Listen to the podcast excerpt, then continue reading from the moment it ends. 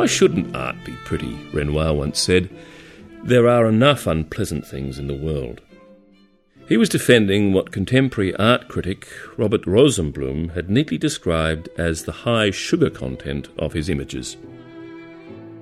The two paintings here are good examples of this sugar fest, glittering testimonies to the Belle Epoque. They are both sensuous, light speckled images featuring beautiful women, their skin all peachy and their surrounds all strewn about with flowers. Yet at the time they were created, many saw nothing beautiful at all in Renoir's paintings.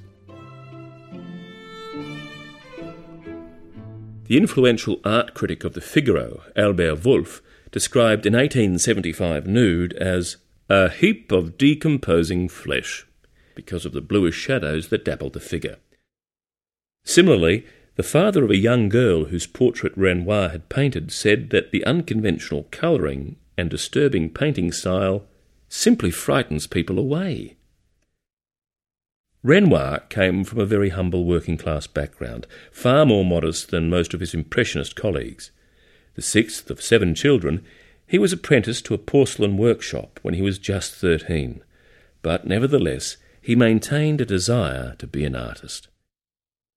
Right from the beginning, Renoir was a key member of the Impressionists. However, his allegiance to the Impressionist movement waned at times.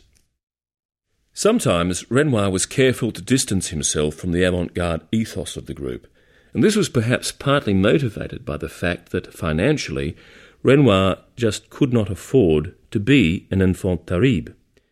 Without the independent income that many of his other artistic colleagues enjoyed, Renoir had to rely on sales to support himself.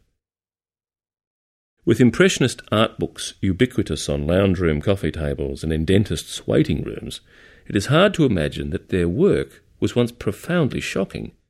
However, the Impressionist movement is one of the early instances of the formation of an artistic avant garde. From the mid 1700s to the late 1800s, the Paris Salon dominated the public exhibition of art. Held annually, the Paris Salon was the largest art event in the Western world.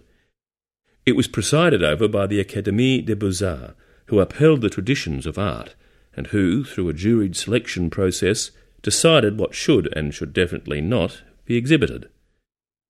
The conservatism and self importance of the Paris Salon incensed artists. For instance, Delacroix grumbled, the Salon is, as it has been every year, a hodgepodge of detestable paintings amidst which a few have merit. You'll very quickly be disgusted with it. I have had to endure a number of tribulations at the hands of those very asinine gentlemen, the members of the jury. The jury were not merely arbiters of taste, they were the gatekeepers. They could enable or extinguish careers, and artists fretted every year over whether their work would be accepted.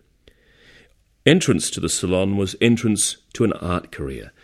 As critic John Russell neatly summed up, the big painters were the people who made big pictures for the big exhibitions. In 1863, the jury's rejection of an unusually high number of works, over 3,000, including a testily worded rejection of Manet's Le Déjeuner sur l'herbe, or Luncheon on the Grass, on the grounds of immorality, prompted an outcry from sections of the artistic community. Emperor Napoleon III stepped in to adjudicate, and after viewing the rejected works, decreed that the public be allowed to decide for themselves.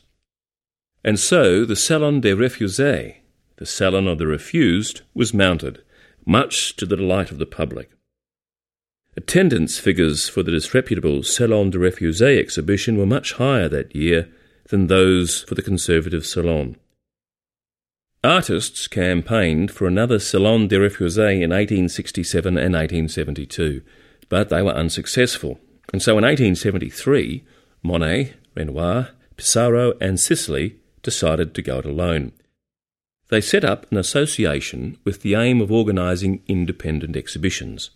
The first exhibition was held at a studio that the photographer Nadar had just moved out of, and featured the work of around 30 artists, including Monet, Renoir, Cézanne, Degas, Pissarro, Sisley, and Morisot.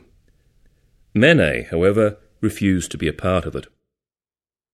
In the years between 1874 and 1886, there were eight Impressionist exhibitions, all featuring a revolving cast of artists. Various members came and went, participating some years but not others. Initially, the public showed little interest in the works, except to ridicule, and buyers were scarce.